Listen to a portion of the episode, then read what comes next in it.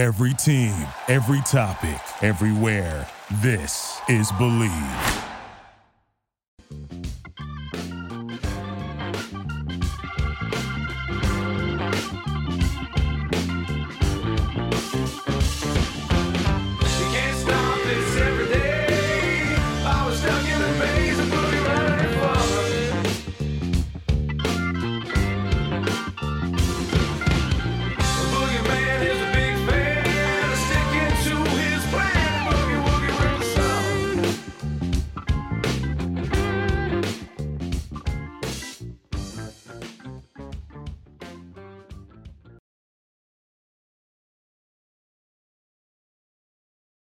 How did we get to this point where you starting to do uh, these Zoom calls? Because we wanted to see the handsome fellow on the other side. no, that's some bullshit. But I'll give you, I'll give you whatever you want. right? I've been around you long enough now to know that that's not necessarily the case. The fact case is that to do this properly, you do need to be looking at somebody's face. yeah, I understand. I don't want to look at my own. I see it in the mirror and I'm not happy. I, I, I get it. I get it. Nice win for the C's last night. Yeah, yeah. I mean, they're playing well right now. I don't think that anybody saw, you know, some of the some of the things they've been doing right now offensively are just unbelievable. Now, the biggest thing I'd say, Howard, about all this is can they sustain that Yeah. uh, during this uh, this un- unbelievable run? As my broadcast partner says now, now as he's saying for the first what fourth of the season, he said the greatest offensive team ever right now putting up numbers. And Really? the numbers the numbers are good but you know let's get into the the latter part of the, the season. Let's get into the meat and the potatoes because the Celtics have a six game series which is coming up. West Uh, Coast. so- no this is well kind of the middle of both of it. You play Brooklyn and Brooklyn on Sunday and then you have Toronto uh, Phoenix Golden State, and then both Laker teams. So let's see how they do after that road trip. well, I watched the Lakers piss away a game last night that they led by 17 in the fourth quarter. Watch what I'm doing with this. Ha ha ha ha. I'm really my, my heart is torn apart because of that. But Yeah, I keep saying, but you keep looking at their team and their team in today's NBA. Part of it doesn't fit. You know, this is a team No. that holds the basketball a lot, and they're stationary. The easiest team to guard is a team that is stationary, and they don't have great three point shooters. no, So, no, so trying you can you can walk them down, and and I guess Indiana walked them down, and uh, you know they they really needed to win that game from a confidence standpoint. Yep. Uh, because that team obviously struggling. They went there. They felt really good. I saw my guy James Worthy smoking a cigar after the two victories in San Antonio. Like, Well, who did you beat? Who did you beat? Really? So yeah. Hey, you so- got to read. You got to read some of the bullshit here in New York oh, about the with the Knicks. My goodness, and I'm watching the telecast. Good thing Clyde Frazier tells the truth because his partner Mike Breen, he's like he only thing missing is the pom poms. well, you know, you know how in that position, and you've been there before, that the team normally wants you to see it through. As the Celtics used to tell me, see it through green colored glasses. And and I got called to the office one time because Yeah, I didn't see the game that the way Tommy Heinsohn saw it. Well, so we want you to, we'd like for you to be more like Tommy. And I, s- and I immediately replied, there's only one Tommy Heinsohn. I, I can't well, see Mike, like him. All I can do is give you what I am seeing and tell you. I can't make stuff up as, as it goes along. no, I understand, but the truth of the matter is Jalen Brunson has been good for them, Mm-hmm. but uh, I think Randle's having a hard time adjusting to not having the ball as much as he did in the past. Well, I think Brunson is good for them. I think if I was them and talking about their first round picks, I think uh, Donovan Mitchell, I'd have gave up two picks for Donovan Mitchell. You could have these two, whatever picks we have right now coming up, because, you know, Donovan Mitchell is a legitimate star in this league. And No doubt. telling me that, you know, I'm going to have him in New York City as my marquee player, as a point guard, uh, you know, I'm, I'm taking that all all day. You know, Hey, you know what happened? What happened? Is they wouldn't give up the two number. They wanted. They wanted. um They wanted the Utah one, and Danny Ainge stuck it to him. Danny Ainge Mhm. wanted two number ones and R.J. Barrett, and they weren't going to give up Barrett and the two number ones. Yeah, I wouldn't have gave up. I don't think I'd have went that far and given up RJ Barrett and the two number ones, but the number ones and something else, I would have done that because that's a team that is desperately in need of a marquee player. No doubt. And he's from here. He's from yeah, New York. oh, absolutely. And, and the kid may be one of the nicest, most educated young men I've ever been around. Had a Really? chance to talk to. I talked to him for a minute because his. I'm not finding out his door. His his father uh, played basketball, played baseball. Excuse me, at UNC Charlotte, where I went to school. So I had a Hmm. chance to talk to the dad and told him I was going to talk to the son, and I told him talk to him later on, and it was it was such a pleasant conversation that you don't get with normally with guys like that with their caliber of talent. Hey, let me ask: Is your college coach still alive, Lee Rose? No, Lee Rose passed away about a year, a little bit over a year ago. And he was uh, with the Nets when I was with the Nets. He was Mhm. one of the assistants. What a great guy! yeah, yeah. Really Lee, loved talking to him. Lee was we, and they had the memorial service for him. Uh, everybody got up and started talking, uh, and and fortunately, they did not give me the mic because everybody was, oh, Lee is such a nice guy, and that, that he understood and he loved. I said, and then I later on I had a chance to speak on, on it. And I said, let me tell you, Lee Rose was. We were petrified of Lee. Lee, what Lee ran that place just like it was an army camp over there, and, he, and we were the soldiers, and he was the commander. So I mean, and, and God bless him, he did what he did. We understood, and we had a, a great relationship as troops and and and and, and lieutenant or, or colonel. Hmm. I thought, well, he was really when I was around him, he was really nice. But You didn't know. hear how you didn't have to play for him, okay? no, I guess, I Any- guess. anytime you can talk to a guy, it's oh, it's really he is such a nice guy. But then the, the guys that played for him, you know, he was such an asshole. Really, Uh, he was know our that. asshole, and we loved him. We absolutely. you won. He, he got yeah, he, he got the best out of us as players, and we got the best out of him as a coach. So uh, no complaints at all when it comes to that. But the reality is, you know, this who he was as as a coach. How's uh, Mazzulla to deal with? I really haven't, excuse me, talked to Joe as much. Um, in knowing him, he's very quiet. He's very laid back. Uh, you know, the players seem to have um, found a great love for him. And again, this is just the, the first part of the season. I want to know what happens when, you know, the road gets a little rocky. Uh, but so far, it's been a you know a very smooth road, and as you know, being around the league, every team is going to have those uh, those those bumps and those obstacles are going to come up. How are those teams, uh, you know, uh, bounce back from that? That's why I'm saying it's such a big road trip for the Celtics coming up to see how well they perform and see what happens when they get to these rocky places. Because you're talking about going into Phoenix, tough game. Yep. Got Golden State, the scene of the crime that beat you, and then you got the Lakers and the Clippers, and you got the Lakers on the last night of a 10 game road trip. And you know Mm. how difficult it is to win in anybody's building coming off the road at the very end. And, and, and Brown didn't play last night. Was he just taking the night off? I think so. I hear they said he has sore uh, stiffness in the neck, and uh, you and I know it's a, it's a different different era. Uh, when you were around as a broadcaster and you saw players, you know they damn near had to have their neck falling off or leg, you know, carrying a leg in their in their hand before any team would allow a player to get off. Uh, it's now a new uh, generation. They're trying to extend your career. They're looking at rest opportunities if they get it.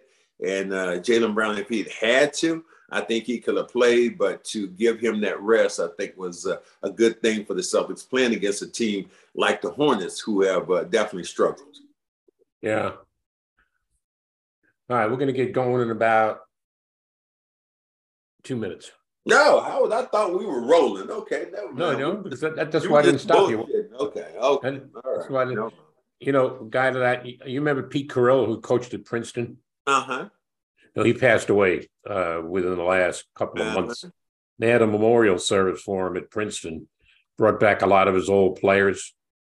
Um, but the, no, but coincidentally, Brian Taylor, who was a great player for him Mhm. when when I was there, uh, he didn't come, and that kind of surprised me. I asked the, the people in charge. I said, "Did you invite Brian Taylor?" He goes, "Oh yeah," but he said that he he he, he couldn't make the trip, which surprised me because I know Brian really liked Pete a lot.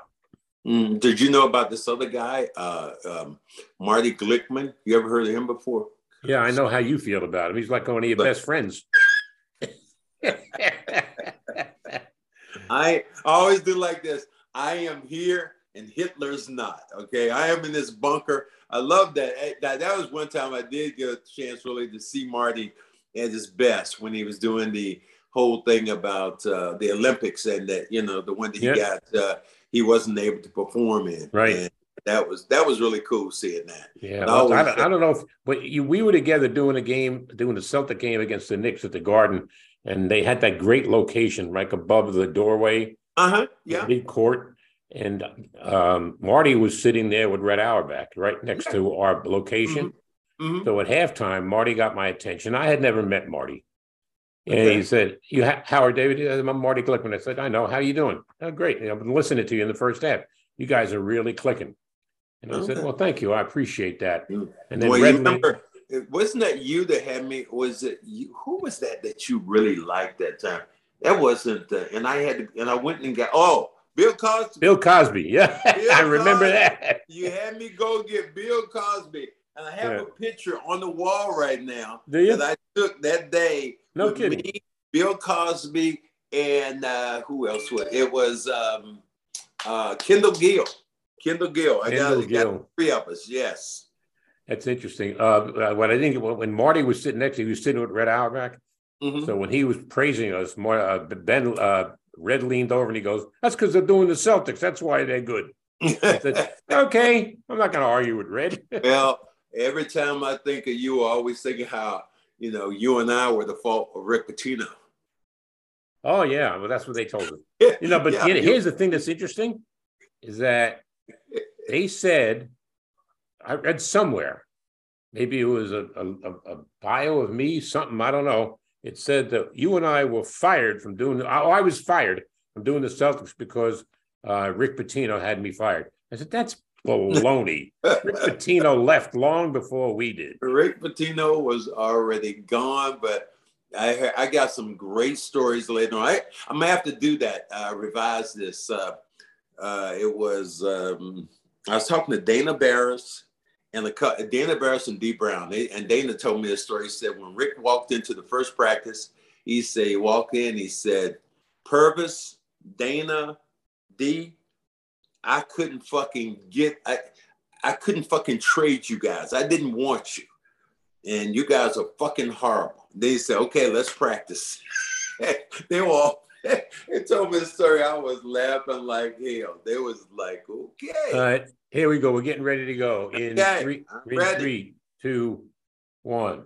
Hi, everybody. Welcome to Howard David Live. Welcome in Cedric Cornbread Maxwell, uh, broadcaster on Celtics Radio with Sean Grande. Uh, of course, Max was a, a great player in the history of the Boston Celtics, uh, known reportedly for his defense. I said reportedly. How come you didn't be when you were in college at UNC Charlotte? You were more offensive minded, weren't you? I was more offensive minded until we got a coach named Bill Fitch that came in. uh, and then we got this kid named Bird. Uh, Larry, he, he leaned over to me the first practice ever. Bill Fitch walked over to me and I was scoring. And he says, Well, I just want to let you know that every night you're going to have to guard the toughest offensive player. I was like, Man, I'm a I'm a lover. I'm not not not a fighter. and he said, Well, who do you think's will guard them, you or Larry? So uh, my offensive um, parade went down the window that particular day. My first meeting with uh, Bill Fitch. Uh, Celtics last night, 35 point win over Charlotte in Boston. Jayson Tatum, who's been incredible, uh, right now a candidate certainly for the MVP, even though we're only a quarter of the way through the season. He gets 35 last night. But Marcus Smart, he doesn't get a lot of publicity outside of Boston. 22 points, 15 assists, made six of nine threes. I look at Marcus Smart as a guy, A, who's an excellent defensive player, But without Jaylen Brown last night, he picked up the offensive slack as well. Absolutely. I think that he did exactly what you said. Uh, he's been more of a facilitator. Uh, I had a chance after the post game to talk to Marcus Smart, and I asked him something that had happened, if he had recall.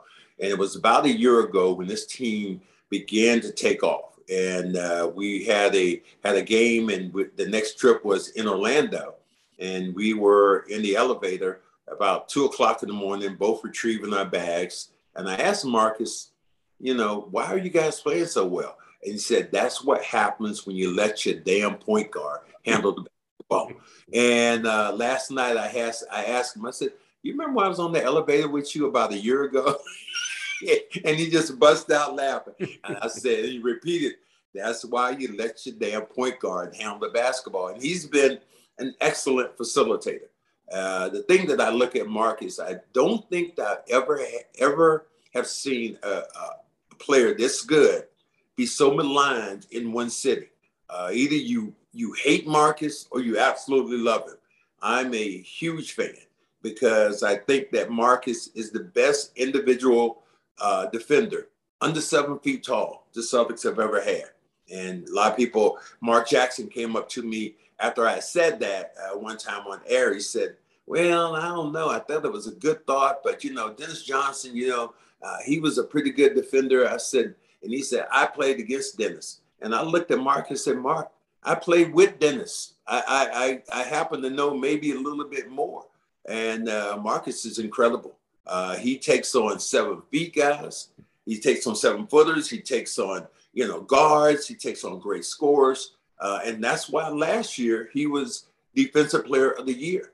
And uh, even as great as Dennis Johnson was, he never got that honor. So I'm, I'm taking taking Russell and I'm taking uh, Kevin Garnett out of the equation. But under under seven feet tall, Marcus is the best. He's Cedric Maxwell, uh, broadcaster for the Celtics on radio. Joe Mazzulla replaces Ime Udoka uh, when. Watch, Ime... watch how I do this. Watch how I do this, Howard. Who? Who? when Ime, when when Ime got suspended and he was going to be gone for the year, wasn't there this doubt whether Mazzulla yes. could do as well? And yes. now the doubt is removed. Yes, I don't think anybody has even talked about you know Ime in in that way about you know him possibly coming back. Uh, again, it's still early. You said only one fourth of the year has been played, but the way the Celtics are playing and the way the team has responded so far, uh, Joe Mazzulla seems like he's the right choice. What I'm waiting for with this Boston Celtic team are the bumps in the road, which mm. you hmm. know are coming during the 82 game season. Uh, this team has been relatively healthy. Uh, they're still waiting right now for Rob Williams to come back. That will make them better defensively. But what, what we've seen so far, he's done an excellent job. And I would say it, I think I haven't heard people say that. But if you stop the season right now, I think that he will clearly be the, the, the coach of the year. He is uh, Cedric Maxwell. I'm going to uh, make a reference to um, a couple of guys. When the Celtics picked up Malcolm Brogdon, I thought that was going to be a really good addition. He played well last night, but has he performed to where you thought he would be when they got him? Yes, he's, he's even been better uh, because he spells Marcus defensively. And I think when you watch him come into the game and he plays with Marcus, you have a tandem of two guards which are incredible defensively. Uh, I think he's a better maybe score, uh, dead red shooter than Marcus. But both of those guys in tandem, they play well together. And I think when Brogdon, the, the one thing that was always a question mark about him, and I remember hearing about people in Indiana when the trade was made, was Doc Rivers, the great coach of Philadelphia, always says your best ability is your availability.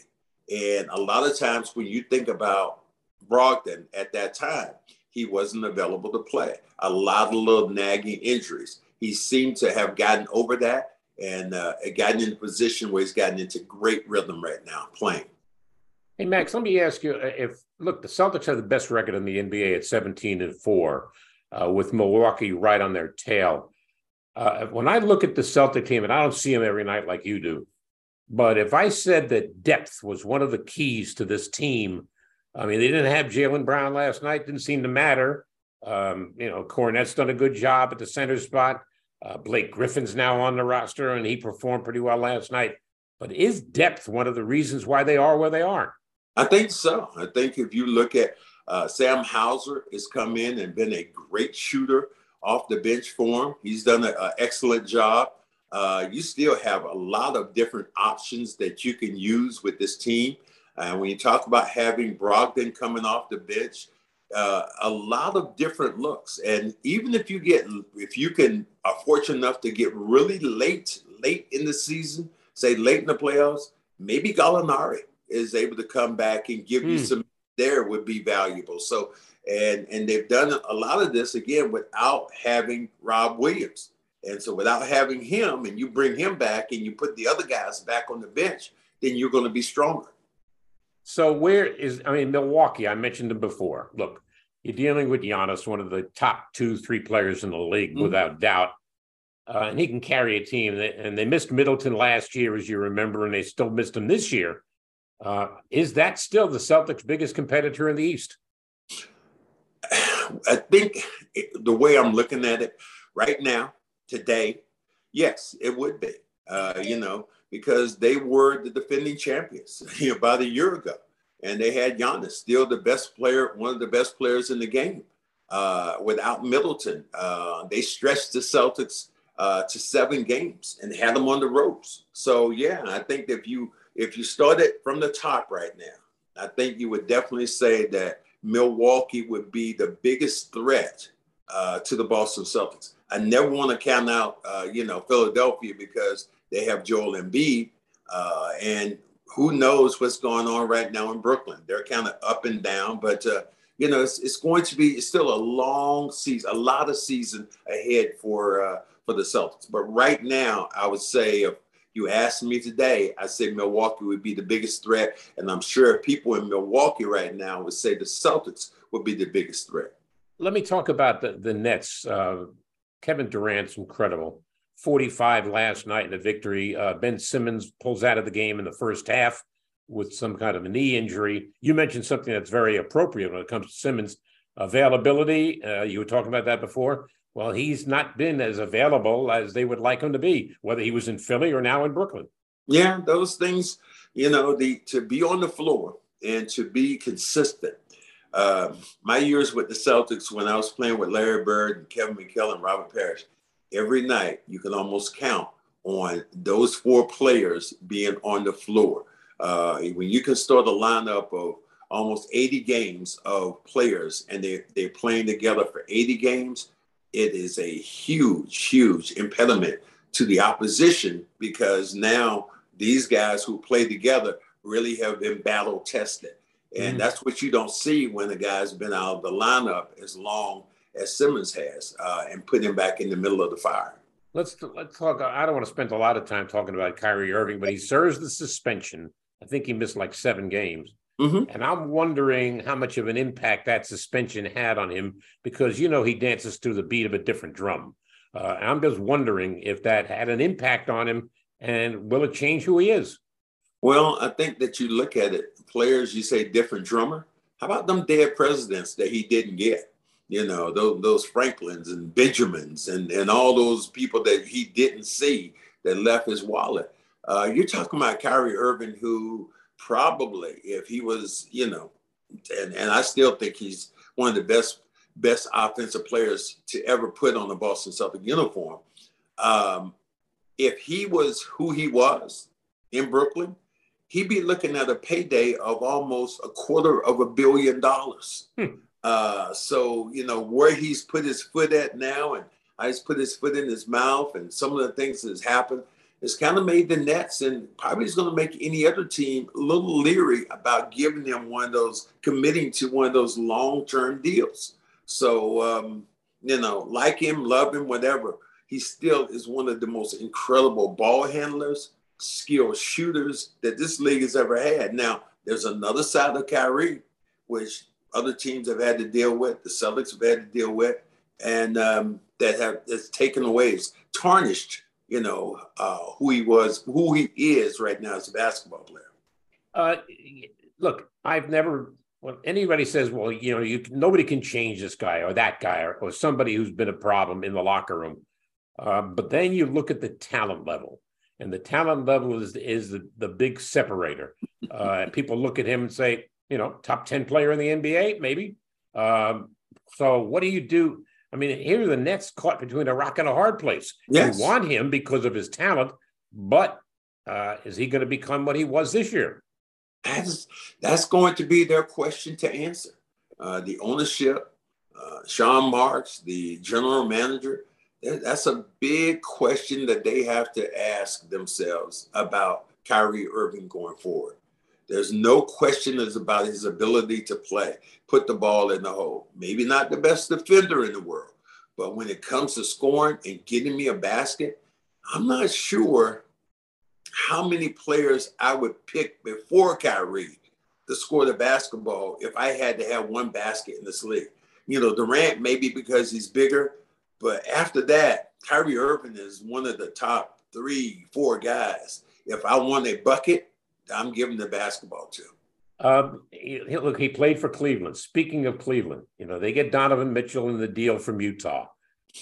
Donovan Mitchell is a game changer. There's no question about that. Mhm. I mean, the Mhm. Knicks had a, they thought they had a deal on the table. It didn't work out. Uh, you, it doesn't make any difference about all the ifs, ifs and ands. The fact is that Donovan Mitchell with Garland and the rest of that Cavalier team, they're a problem. Yeah, they're a young team that's going to grow together. They're one of the teams. I think they had Celtics in two play uh, two overtime games this year and beat the Celtics two times out of the four four losses the Celtics have had. Hmm. Uh, so yeah, they create a lot of problems. Those two guys, Garland, Garland can score the basketball, get them by bunches. Uh, another guy who hurt the Celtics was um, Levert. Came in, he was able to uh, score. So they got some scores. And then you talk about guys who are big. Uh, Jarrett Allen, uh, you can be a shot blocker. Mhm. Uh, what he's able to bring Mobley, another shot blocker. So they have good defenders and they have outstanding scores. And then you put another veteran in the mix in Kevin Love, who just fits in where he gets in. I, I love this team and what they've done. I mean, sometimes you're too smart for yourself and you make decisions. Uh, you know, I'll ask you a question. How do you feel right now when you look at, at Minnesota? Uh, Minnesota went out and got Rudy Gobert and said, we're going to be better. Well, that don't seem to have worked out. Nope.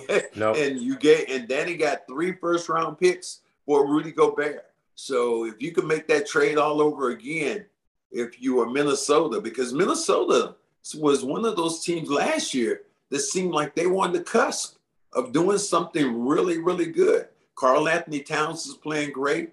Anthony Edwards was great. And then they had a couple of dogs in there who would really get get after you and, and make things tough. So they had a, a fan base was going the right way. And then all of a sudden, things have really changed and gone the other way because they have those two bigs, and neither neither one of them goes out on the floor and guards people um, continuously.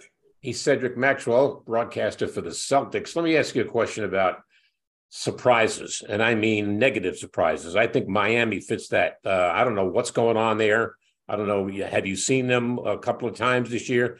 What is wrong with the Miami Heat? Because I expected them to be a top four team in the East. Well, I think that it's again, it's still early. Uh, they've had a lot of injuries. Um, I think that you know one thing you look at is you know when when Butler is playing, uh, you know he, they have a whole nother mindset. Uh, one of my favorite players uh, to play is Kyle Lowry, who's getting a little bit older right now in the 2 Mhm. Uh, so how is he going to perform? And then you look at their bench. You know, you have a Tyler Herro uh, who's able who's able to shoot the ball the way he is. Bam Adebayo, you know, a really good player. So they've had some injuries. And Duncan Robinson, who was expected to be one of those outstanding scorers in this league, but can't defend. And essentially, he's been put on the bench. And they gave him about 25, 26 million dollars a year. Uh, so they got a lot of soul searching to do in Miami. But if they're healthy in a seven game series, it's going to be interesting. And you speak of that, the next two games the Celtics have are games with Miami. One of those times where you have Miami coming in here on a Wednesday, and then they come in on a Friday to play. Uh, so you got back to back at home with Miami. So you get a chance to see what Miami's really like here on the road and how they'll perform. Well, so you get one day in between to go to South Beach, right? Uh, South Beach, no. So if you want to say South Beach is here in Boston, South Beach, this, this game is going to be here in Boston. That's Yeah. where the two games are. So if you want to say um, South Boston, yeah, you can say South Boston, but not South Beach. Greatest memory of your career, aside from working with me, the greatest uh, memory that you have in your career as a player. I wanted to that be? go, I'd rather do it differently. I'd rather go with you. And when you and I were invited to dinner uh, in Milwaukee, uh, in a place called, uh, as I ended up calling Shea Whitey's, that we ended up going to where there wasn't another black person in there eating but me. And the brothers in the back were looking like, yo, man, don't, don't, don't let them know you can talk. that was a, that was a great memory. Um, probably, That was Saz's, by the way. yeah, well, it was Shea Whitey's to me, but Okay. anyway, um, uh, and the thing that I loved, I think that I'm gonna look back on as a broadcaster or a player. Which one do you want me to go with? As a player first, was it when, As- when- during the a- finals when you guarded uh, Magic for the entire series? Yeah, you know, but I get Dennis Johnson guarded him a little bit too. He did a great job. I think playing against James Worthy in the finals, playing against the Lakers in 1984, uh, and and being dominant in that seventh game and winning that seventh game here in Boston had to be a highlight. Obviously, being the Finals MVP in 1981 had to be another highlight. Winning multiple championships um, to get your jersey retired uh, by the Boston Celtics one of the things I will always well I'll miss right now is the fact and you know this is this is what I'll miss out I can do it now because it works uh, with you but I miss this right here from Bill Russell you got to look up Howard. Uh, Bill Russell would do this to me all the time. He would give me both fingers. Whenever he saw me he would always give me the I was like dude why do you do that all the time? He said because I like you he said well don't don't like me so much all right? Don't, you don't have to like me anymore. Uh, but that was his way, and and to miss a you know a guy like Bill Russell for him not to be around anymore, Mm. uh, but to see what the NBA has done, but uh, you know just great series I played in Howard. Those will be the things I miss as a player. Uh, you know, going to Philadelphia, playing against the uh, you know the 76ers uh, during the 80s, remarkable. I've never been to war, never was a soldier, but that's about as close as I came to to just fighting, physically wanting to fight every night. Always great talking to you, my man. You stay safe, all right? All right, be easy. Here you go. Give you give you the Bill Russell boy. Get out of here. All right, take it easy. all right, Max. All right. He's Cedric Maxwell, the cornbread, as he's known. Uh, really a good dude in on so many ways. Uh, I worked with him for four years in Boston doing Celtics radio, and I just, uh, you know, he's just one of those guys that's made a lasting, uh, a lasting memory for me. We're going to talk to Andy Vasquez of the Newark Star Ledger, who uh, covers the uh, New York Jets. It's kind of a nice story, isn't it, Andy? Yeah, they've been a bit of a surprise. Seven and four. Uh, it's always complicated with the Jets, as you know. So seven and four is feeling a little bit more stressful than maybe for some other seven and four teams. But let's not forget that the Jets are seven and four, and at the beginning of the season, no one would have expected that. But yes, it has been a tumultuous ride to say the least. I think uh, when you look back at, uh, I thought the victory over Buffalo was impressive. The way they did it with defense and running, running the ball as well as they did. But last uh, last Sunday was one of those trap games. They're playing a Chicago Bears team that's beaten up, missing a lot of defensive players, missing their quarterback, and they hung around with the Jets for a while. And then the Jets, I don't know where the switch went off uh, that the, the Jets took control of the game, but uh, Mike White right now is the biggest hero to Jet fans. Yeah, it's a, it's a lot like 13 months ago when on Halloween, Mike White came in and became one of the first, I think it was the first starting quarterback, or, maybe one of only two since 1970 to throw for more than 400 yards in his first career start. Um, kind of took the NFL by hold at that point. His jersey ended up going to the Pro Football Hall of Fame. And while he didn't have 400 yards against the Bears, the only reason was is because the Jets called off the dogs in the fourth quarter. I mean, he he was over 300 yards late in the third quarter.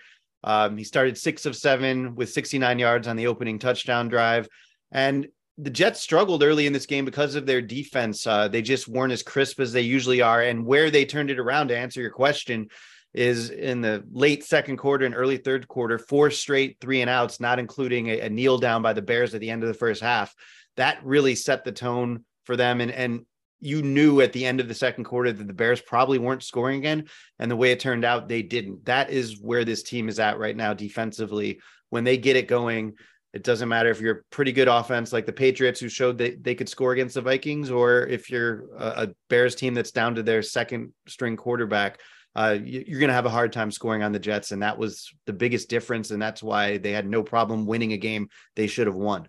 All right. We, we know that Breece Hall is out for the year. Michael Carter was going to be the number one running back. He gets hurt.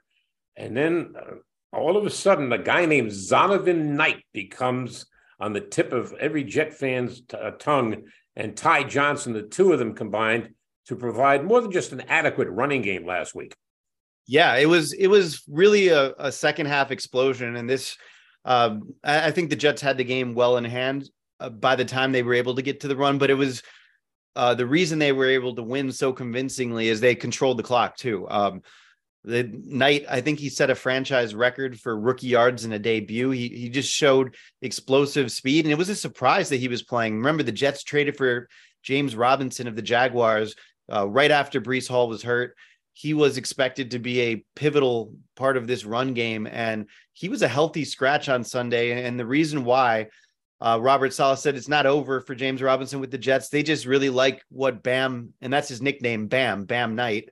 He wore a Scarface sweater after the game. Uh, so he's got some personality, but he seems like a really nice kid. But they loved the way that he vertically got up and down the field, his explosive first step, uh, how he'd put his foot in the grounding and get yards north to south instead of a lot of the sideways stuff that you see nowadays. And it, it worked really well on Sunday. So um, the Jets, you know, they're still trying to find their offensive identity since losing Breece Hall. I don't think it's been the same since. And I think Zach Wilson would still be the quarterback if Breece Hall was here because he makes that much of a difference. But like you said, against that game, in that game against Buffalo and what we saw against the Bears, they've shown that they can run the ball. Uh, Andy, let's talk about uh, the receiving corps, which I thought when the season started looked pretty formidable. Good draft, uh, the the picking up of the two tight ends, and I'm watching the game. You know the, the disaster against New England, and I'm thinking, what changed in terms of Lafleur, the offensive coordinator's thinking between that game and what we saw last Sunday, and all of a sudden, whoa, the use of the tight ends.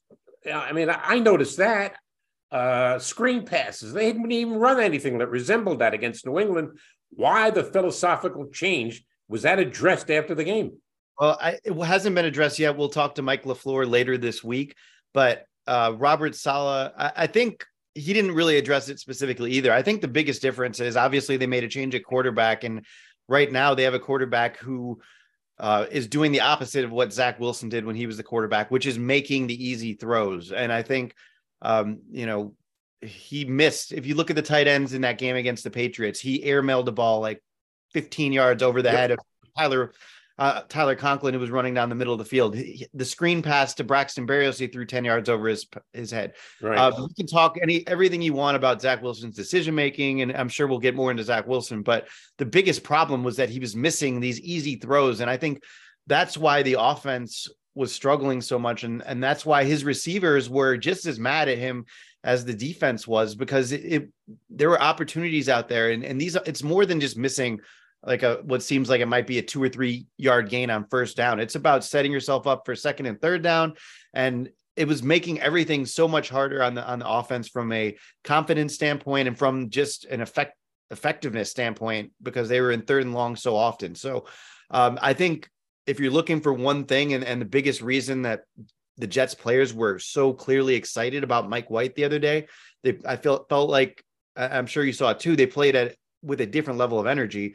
I think they just knew that um, the easy stuff was going to be easy. And Robert Saleh even said that after the game. He made the easy stuff look easy. And, uh, you know, I think Mike LaFleur deserves some criticism for maybe not putting Zach Wilson in the best situation as a coordinator, but also if you look back at a lot of those plays, you can see that stuff was there. And it's hard to overcome a quarterback who just isn't taking advantage of the easy opportunities. Well, the guys that benefited the most, other Garrett Wilson had a superb day, obviously, but Elijah Moore is a guy that wanted to be traded, and he played a significant role last week as well. Yeah. So Garrett Wilson had two touchdown catches, his first two touchdown catches since week two when Joe Flacco was the quarterback. So all four of his touchdowns this year have been with quarterbacks other than Zach Wilson. And, and then uh, Elijah Moore with his first touchdown in 51 weeks. He had gone the first, he, he was en- injured at the end of last year after that promising finish to his rookie year. And then he went the first nine games of this season without a touchdown catch. And uh, look, I was highly critical of Elijah Moore, and I, I stand by that. I don't think he handled uh, the situation correctly Yep. in any way, shape, or form. But talk about a guy who's looking a little bit vindicated these days. Obviously, a lot of his problems were with Zach Wilson as the quarterback, and um, for him to get involved, it shows that a there's still love for Elijah Moore in the locker room, and b most importantly, there's a role for him to play these last six games of the season. He they need him to be a contributor. Uh, he's too talented. There, there's too much explosive potential there. He had a 42 yard catch in addition to the 22 uh, yard touchdown. So two catches for 64 yards. Uh, there's a lot of potential there for him, and he's going to be an an important part of this offense moving forward for the final six games of the season. Andy Vasquez of the Newark Star Ledger covering the Jets. So now the moment of truth. You got to play Minnesota this week, who's had only two losses, followed by a game up in Buffalo. And you know they want to get even for what happened to them in New Jersey. Uh, this is going to be a supreme test uh, for the Jets going forward. I think it's going to be a season defining test. I think if they can win one of these two games, they're going to make the playoffs. I, I know that the Lions game at home and, and the Jags game at home aren't isn't as easy as it looked maybe a couple weeks ago with both those teams playing better. But Yep.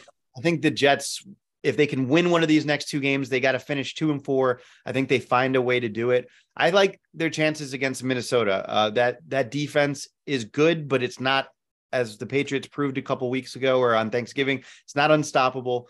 Uh, if if they're hitting on the on on the stuff that they were hitting on against Chicago, uh, they're going to move the ball. And the Jets have not lost a game this year when they've scored more than 18 points. So that's kind of the bar that you're going to be looking for the next two weeks. Can the Jets get to 18 points with Mike White? Mike White is a guy who uh, obviously he can make the easy throws, but he also forces some risky throws in there. Had a couple of near picks the other day. Finding that balance is going to be really key for him to to you know take some risks and be more aggressive than Zach Wilson was being, but also not turn the ball over. Uh, he's going to turn the ball over some, but it can't be multiple times per game. It's going to be really interesting to watch. I like their chances of beating Minnesota. I think it's going to be a tough ask in Buffalo, even though Buffalo is banged up. Uh, when you look at storylines for this game, uh, clearly how the Jets corners are going to deal with Justin Jefferson. I mean, I think he's the best receiver in the NFL. How do you feel? I- I mean, when you look at some of these catches he was making, and and in the Patriots game and in the Bills game, like it was obvious that they're going to him, and there's nothing a defense can do to stop it. So it's a fascinating matchup. The Jets have have done well in in limiting some of these guys this year, and not so well with other guys. They shut down Ja'Marr Chase. Uh, they had a tough time with Amari Cooper. Um, you know, and I could go on down the list. I can't remember the specifics right now, so I won't. But they've they've done well with with a lot of these receivers. So I think it's going to be an interesting test. I think Tyler Conklin, uh, who played tight end for the Vikings, uh, another interesting storyline there. I think um, they'll look to get him involved, and he's he was more involved with Mike White. So I think the tight ends will be a key part for this game and the, with the Jets too.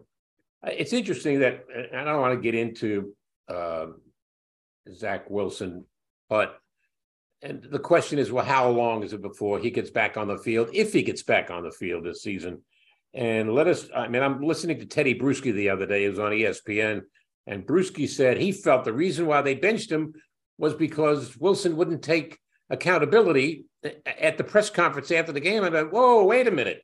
How about his performance on the field? Isn't that the single biggest reason? I think that is the sig- single biggest reason because even before the players in that locker room knew what Wilson said, I can tell you it was not a happy place. I mean, and it was um, I think the defense did a good job of hiding their frustration in front of the cameras. Like, but you could see they had that kind of million mile gaze in, in their eyes where they were like, how is this happening? And there was just open frustration from the offense in that locker room. I mean, I think it was over before he said that. It, I don't think it left Saleh any option publicly, Right. but I think, yeah, I think you're totally right. It was about his play. And um, moving forward, it's going to be hard for him to get the job back because, um, like, how do you put a guy who has that many problems where you publicly admit he has to have a reset? How do you put him in the game when you're in a playoff hunt? Um, I mean, I think it's going to take an injury to Mike White or for Mike White to play really bad, and then you still have Joe Flacco. So it's it's it's not a good situation considering that he's only played 20 games and he was the number two overall pick last year. I mean, it's just not a lot of guys come back from this. Uh, I'm sitting there, I'm sitting watching the Jet game last week, and I was with my family and we're watching the game, and they're Jet fans, Jet season ticket holders, etc. And they kept cutting to Zach Wilson on the sideline, not once, not twice, but a dozen times during the game. And I'm like, what do you expect him to say or do? Why keep going to him? He's he's he's not even dressed for the game. And I think they were trying to develop a storyline that I just thought was fiction. I agree. I think there's a lot to to criticize Zach Wilson about, and I've certainly criticized him, but I'm not I'm, I'm not touching this whole like what does he look like on the sideline? Like first, what do you expect? Like you just said, what do you expect him to look like? It's raining, it's miserable out there. He clearly isn't going to be super thrilled about um the situation he's in and and nor should he be like you're not going to get these happy looking photos or um like like television camera shots and I, I I I agree with you. I think like fans trying to parse that and be like how helpful he was or not on the sideline, it's ridiculous. I, I will say this: Zach Wilson took accountability after the fact. He sounded like a different dude Yep. in the press conference. Out that's not easy to do. Other players, some other players, even in this locker room, like Elijah Moore, never came back and had that kind of a press conference where he apologized for what he did. It's not easy to do. From every indication, is he's been completely supportive of Mike White.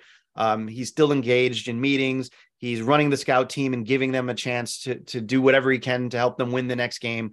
Um, the real story here is that he's just not playing well enough.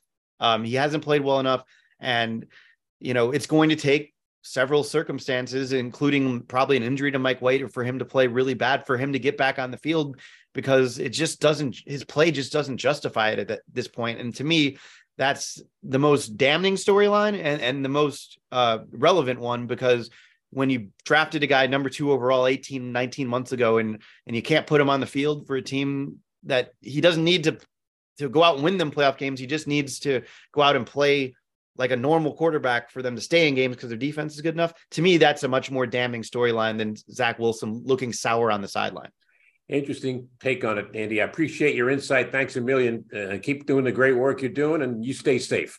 thank you thanks for having me and hope you had a great thanksgiving Yeah, you too. He's Andy Vasquez of the Newark Star Ledger, covers uh, the New York Jets. Uh, it's um, I don't know. I I have a feeling about. I'm tired of hearing same old Jets. I really am, because this is not the same old Jets. This is a football team that believes they can win. When they beat Buffalo, they believed they could win. They turned down, I mean, Josh Allen was a non factor to speak of. Turned the ball over, got sacked a lot, but they're going to be ready for the Jets in two weeks. There's no doubt about it. Playing up in Buffalo. But first things first, Minnesota is a good football team that's not getting a lot of credit for their record. I mean, they're nine and two. Just don't look any further than that. Uh, you know, we'll see how it all shakes out. Uh, I agree with Andy. I think they win one of the next two games. I think they're in a really good position. Don't take Detroit lightly. And don't forget the end of the season. They got to go to Miami, a team right now that's playing as well as any team in the NFL. I'm Howard David. Thanks for being a part of Howard David Live. And you stay safe. Thanks.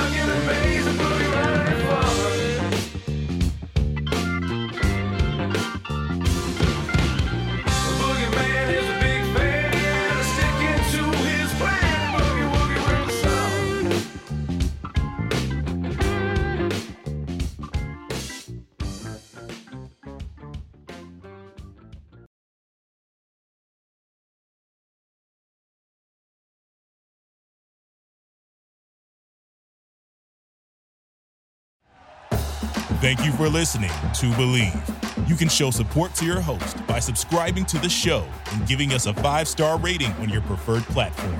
Check us out at Bleav.com and search for B L E A V on YouTube.